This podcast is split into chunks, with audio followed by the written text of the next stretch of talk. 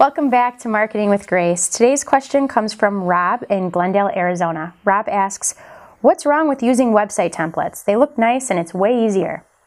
Well, Rob, I will tell you right now that um, although templates can be quickly implemented, a lot of times they're built on builders. Now, this creates extra code between the viewer and Google, lots of layers of code. And this layer, layer of coding can sometimes hold back SEO, can slow down the website speed, and it can also impact the ability to get the site ranked. So a lot of times you're just rolling the dice when you when you pick a template. You don't really know if it was built for SEO, which can be extremely problematic and it can be an incredibly costly mistake. Um, the second problem with template sites is rarely does it allow you to really integrate the emotion of your brand.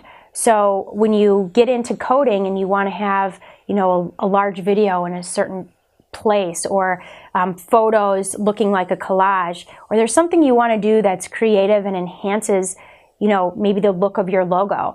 It's very difficult to do these more advanced, more um, impressive things on template sites. So I do always recommend for a really strong brand to have a very strong website but everyone's got to start somewhere, and something's better than nothing. So I hope this helped you, and I hope you have a great day.